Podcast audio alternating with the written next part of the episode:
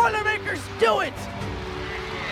They survived the upset with a 3-set run to win in 5. The block by Purdue, and the Boilermakers are moving on! Welcome back to the Dig City Podcast. Cory Palm with head coach Dave Shondell. Coach, wanted to, we've wrapped up the non-conference season. 1-1 last week with splitting matches with UCF and USC. Correct. And we'll get into those matches in a little bit in depth. But overall, the non-conference schedule, I know it was as hard a slate as you've ever had here, maybe as hard a slate as any Purdue team has ever had in the history of Purdue volleyball. Very difficult. Did you get the challenge you were wanting, and how do you think your team fared? Well, we were challenged every night, and that was what we wanted. Finished 6-3 on the season. We were 1-2 after the first weekend, and girls pulled themselves back up and started playing much better after that first weekend. So, you go 5-1 in the last three weekends with the one loss to USC, with every game you lost being a 2-point loss, mm-hmm. with the aid of something we'll talk about later on, challenge review system. But anyway, I feel good about the team because we're making progress. We have great competitors. We have good athletes. But on the other hand, I'm also looking at the Big Ten that lies ahead, and there's a lot of good teams with a lot of good athletes and a lot of great competitors just like we do. And what happens is once you get into the Big Ten, at least my opinion is, everybody gets closer together. Just because a team has struggled in non-conference, they get into conference play and they get into a routine of preparing, and they know teams and what they like to do. There's that familiarity, I think, that kind of brings people closer together, if that makes any sense. Yeah. I hope it favors us against some teams, and but it will probably bring some other teams to where they're going to be within shooting distance of us. So, but I'm happy with where our team is. I wish we could have gotten more people playing time. That's the biggest issue when you schedule to help your RPI, mm-hmm. which is a must. You can't do it any other way. You schedule good opponents so that your RPI will give you a chance to host first and second round or more. And in this case, that made it difficult to get a lot of our roster into matches as much as I wanted to, and keep everybody a little bit more engaged in what's going on. But that's a conversation we have all the time with our team. I think that they get it. Doesn't mean they're happy about it all the time. But overall, a very, very good non-conference experience for us, and I think we're prepared for the next step. Well, that's all you can ask, right? Going into conference prepared as much as you can be. We'll jump back to the UCF match. Start there. It was match 2 on the night last Thursday. The whole weekend picked up by the Big Ten Network, which was fantastic. Oh, awesome. Yeah, and I think they saw some good matches, close matches. A couple 5-setters, a 4-setter, and the 1-3-setter, this match against Central Florida, where I thought we played our best match of the season. We knew Central Florida was good. They had some live arms, aggressive players. They turned around and beat Illinois, I think, in 5 the next night. They did. A reverse sweep, if I'm correct. I think Illinois squeezed the first 2 sets. And then Central Florida got rolling and ended up winning, I think, 15-9 maybe in that third set. And I was impressed with Central Florida from the time I started watching them and the results that they've had against some pretty good teams. And we felt like we had to shut down a certain part of their game. But they were in every match that we played, every set that we played. Nothing was easy. But I thought we played very, very well that night and got good performances from everybody. The stats bear that out as well. 349 attack percentage on the pretty darn good for against a good team. Absolutely. 9 attack errors, in 3 sets. That's a great ratio. Really low. Yep.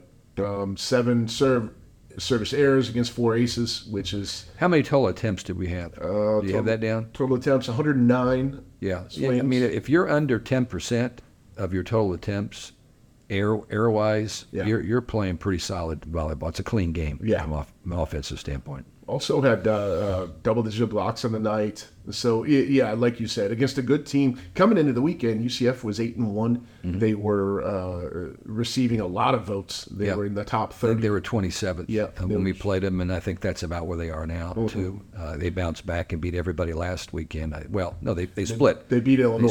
They split, but they're still a good team, and it'll be interesting as these new teams go into the Big 12. Yes. What happens? You got Cincinnati, you got BYU, you've got Central Florida and Houston, right? Yeah. Those four teams enter the Big 12, and they've all got pretty good volleyball history. And so I'm eager to see how they fare against some of the heavyweights from the Big 12, the Baylor and Kansas and Texas and a few others. Yeah, for sure.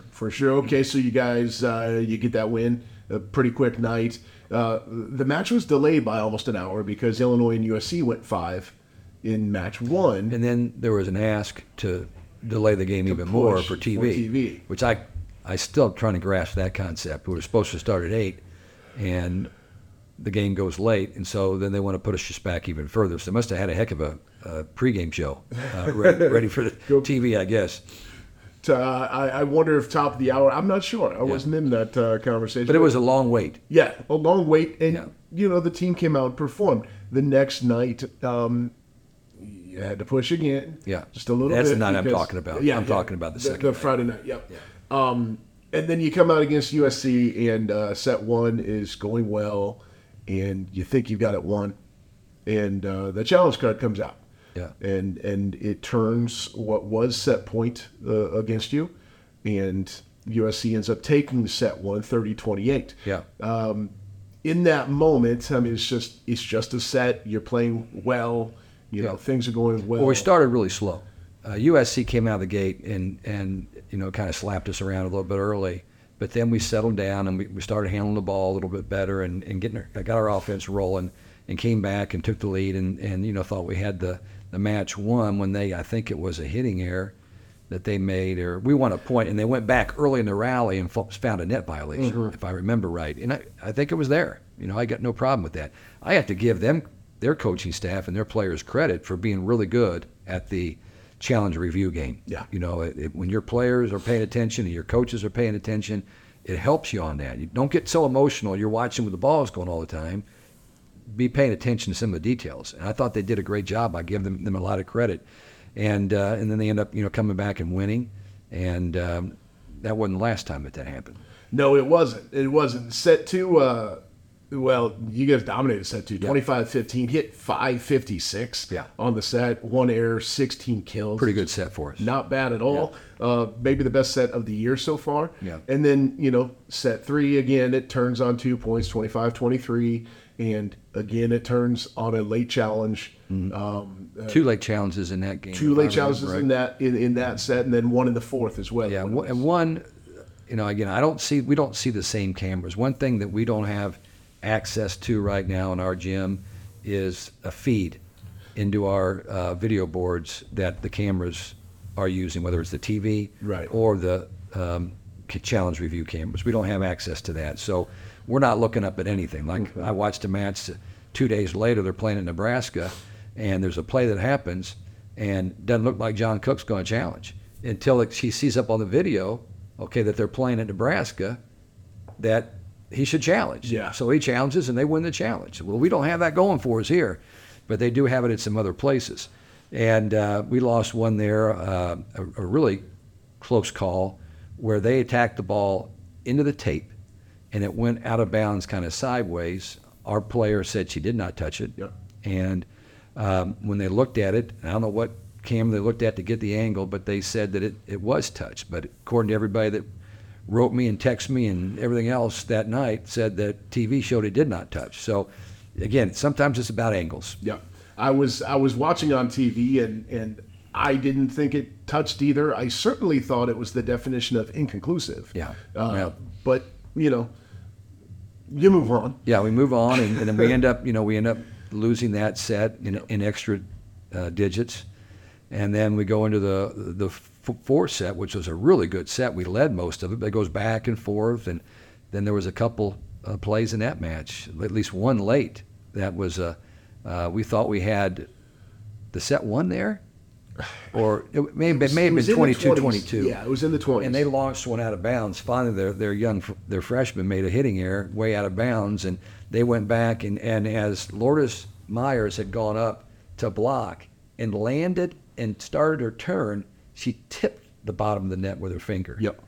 And there's a rule where if you've finished your blocking move and now you're starting to make your next play, you're allowed to make contact with the net. I don't know how you define when that play ends and when the next one starts. Mm-hmm. So I didn't have a big beef with that. I never saw that happen live, and it was such a finite touch that they saw. One that was so finite, Lourdes said she didn't touch the net. Well, yeah, so. it was tiny. It's not one of those where, somebody made contact as the net's moving. On top of which, the ball hitting the floor on, the one that... What happened first? The ball hits the floor or the ball happened, touched? So but that was not in frame. Yeah. Lourdes' finger was, and the call goes against the Boilers, and. My dad always said that those calls will even out. Yeah. Maybe not in one match, okay, because we were 0 for 6, I think, as far as the review system goes. I mean, what one that wasn't called was a block that we had on an outside hitter that landed very close to the line. And again, they said it was out. The lines judge called it out, but it was the right time to review it. And so we did. And every indication I had from the cameras that we got was it got a piece of the line. Yeah. But yet, totally agree. It didn't go our way. So anyway, I thought USC played great. They did. Let's get down to the things that really matter. They played a great match. They played better than I've seen them play all season. Maybe that's on us, that we didn't do enough to slow them down. We knew Skylar Fields was going to be a workhorse, and she'd get her 75 swings in a 5-set match if they went that far. Mm-hmm. But we did not expect. They had a middle that just went crazy against us, and the girl starting her first match of her career went nuts against us, and we didn't do a good enough job defending those people. So when we went back on Monday and looked at tape, that's what we looked at. Yeah, those are the things we looked at. Why did we not do a better job? Well, partially, those kids played really well. Mm-hmm. Second of all, we just got to make more plays, and some of it has to be in the backcourt, not necessarily at the net blocking. So, like you said, the Boilermakers 6-3, and I don't want to belabor the point. I probably should just move on, but I'm curious your take on the challenge system overall. I know it was instituted to try and get calls correct. But we've seen already a couple times this season, we saw at Kansas where, maybe a coach is up against it and has nothing to lose, so you might as well challenge, and it can turn a set. It can turn a match. It feels like it's kind of bastardized what the system was intended to do at times.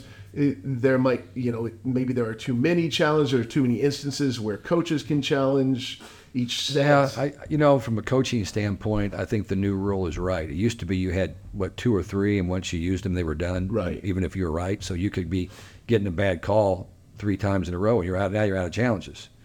The new rule is you get 2, and if you're right, you keep them. And then when you go into a 5th set, you get an additional one as long as you don't already have 2.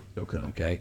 The problem isn't with that part of the system, in my opinion. Okay. The problem was that the length of time it takes to look at a play and find out what happened. Now, some of those where they're looking at a whole rally, you got to go back and look at a net error in a rally. I can understand that takes some time. Sure. Some of them shouldn't take that much time. And then on top of that, when the official makes the call, the official should not explain it now to the coach. She's not going to change her mind or his mind. Once you make the call, it's over. Don't listen to a coach. Next play, whether that's me or the opposing coach, don't. I mean, there's times when I get it. The other times I'm in disbelief and I want some kind of an explanation.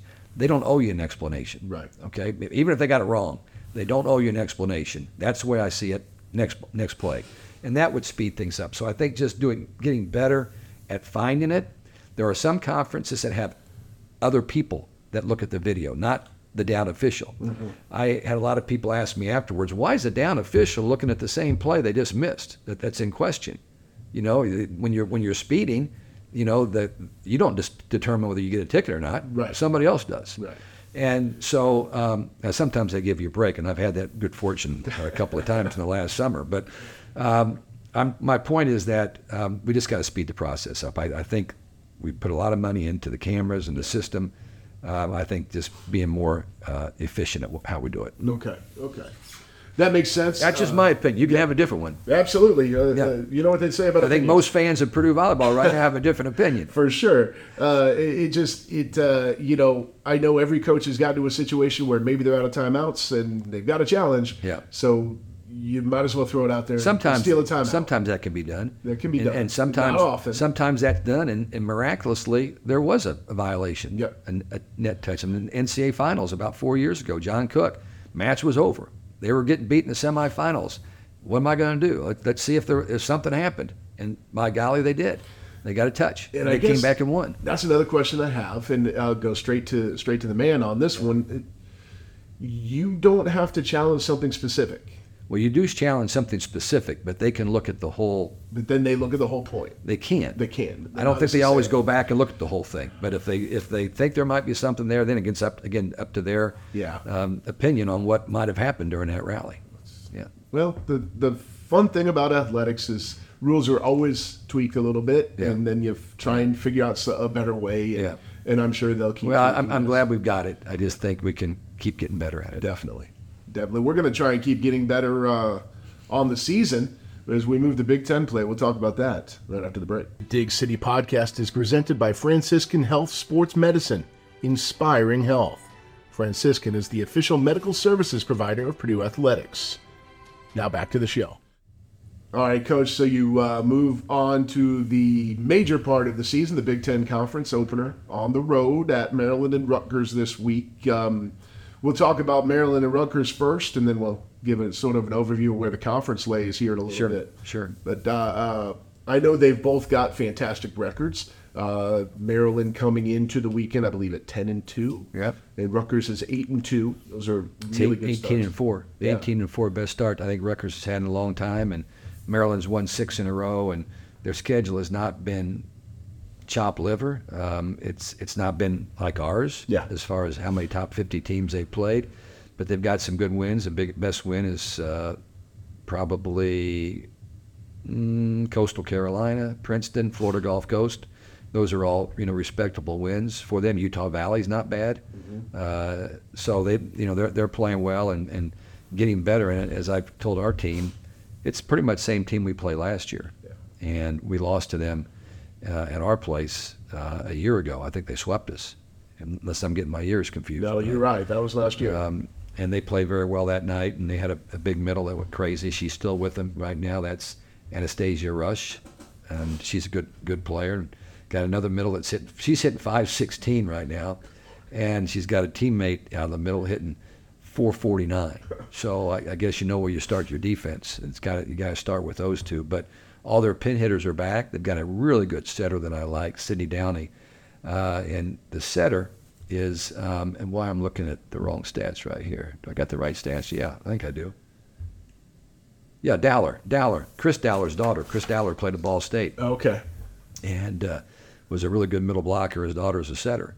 And she's been there. This is her fourth year, and she really runs the show. She's one of my favorite players in the Big Ten Conference. So they'll be really tough to handle, and coming off of a lot of wins, that they'll have that place packed and rocking. They got a gym that holds about, I want to say, 1,500 maybe, and it will be an interesting night for us because it's always tough. We've always had tough matches at Maryland. You guys have been home the last couple of weeks, hitting the road again, getting back out there together. I know that can be sort of a unifying act. Everybody, you circle the wagons a little bit because there's, you're on the road. There's fewer distractions. There's fewer things pulling at your attention. Yeah, and more importantly, Corey, is that we've got players that I trust. Yeah. That are going to play well and are going to compete and are going to narrow their focus as they need to. The travel and all those things, with Kara Grinnell at the helm, our director of operations, and she's now in her third season, and Kat Jewell used to do a lot of that work, and now she does more coaching than she does logistics, but she still does some logistics because she likes to have her hand in a lot of different things. But that will go smooth unless there's something out of our control. It will go smooth. That's one of the advantages of having an experienced staff, and we'll have coaches that will have us prepared to play, and then it's a matter of just relaxing and going out and doing your thing. And but this is a good team. This Maryland will beat a lot of good teams at home this year. Mm-hmm. Okay, so we just have to go out and play our very best volleyball and know who they are. And the fact they beat us here, I think, certainly gives us that understanding that they're good enough to beat us. That stinks when you're going through it last year, but maybe, in retrospect, it helps narrow the focus maybe. Well, it did help. We went back out there and did beat them at their place late in the season in a good match. It was close. I think it was a four-setter, but it was close. But it's never easy on the road. That's why those wins are so satisfying when you get them. Definitely. Then that is 7 o'clock Friday night on Big Ten Plus. Then you get the day in between, travel day, to go to Rutgers and take on the Scarlet Knights on Sunday afternoon. Good to not be playing back-to-back. I know it's nice to have a little bit more prep time. I love not playing back-to-back. I think it's best for the athletes to have volleyball players play Friday and Saturday or Thursday, Friday. It becomes a grind, and it's a health issue. The other thing is we're playing in Jersey Mike Arena. Yep. Okay, and we've not been there yet. Every time we played at Rutgers, it's been later in the year, and by then basketball has taken over the venue, and we're playing at the Church Street gym or some gym, State Street. What is it called? I don't have College Street Gym. College Street Gym. And it's basically their recreation center. Mm-hmm. Okay, where the volleyball team plays in the old gym. And it's fine. I don't mind playing there. The amenities aren't very good, but it's a gym and they got a net, and we haven't lost there. But now we get an opportunity for the first time to play in their basketball venue, and I think that will be a good experience. Rutgers, like you said, comes in 8-2. They've a 5-7 loss to NC State. They've gotten beat by Princeton their last time out. Of course, they take on Penn State Friday? Wednesday. They take on Penn State tonight. Okay, so they got a couple days. They got a little more time to prepare for Saturday's match. But I look at this conference this season, and a lot of people are telling me that the bottom of the pack is not as good. I think that they're saying is the bottom half may not be as good, because I think Rutgers is clearly better than what they have been. They've been down there, toward the bottom for a while. Mm-hmm. I think there's some really good teams. I think Indiana probably right now has put themselves in the top half of this league as far as what they've done non-conference and how they look with the veteran players returning. So, I think there's plenty of good teams, and all I can tell anybody that wants to listen is you have to be very well prepared to play no matter who you play in this league, or you will get beat. It does look, when you look at the national polls, it looks like maybe it's a little more top-heavy than normal, with Wisconsin 1, Nebraska 2 this week, mm-hmm. and Wisconsin, nearly a unanimous number one, 62 out of 64 first-place votes. But then you have to go all the way down to Minnesota at 12, Penn State at 15, Purdue at 19. Ohio State got back in at 21, and that's it for ranked Big Ten teams. Now I said, that's it. It's still 6 teams, but that's. And I don't think the Buckeyes ever dropped out.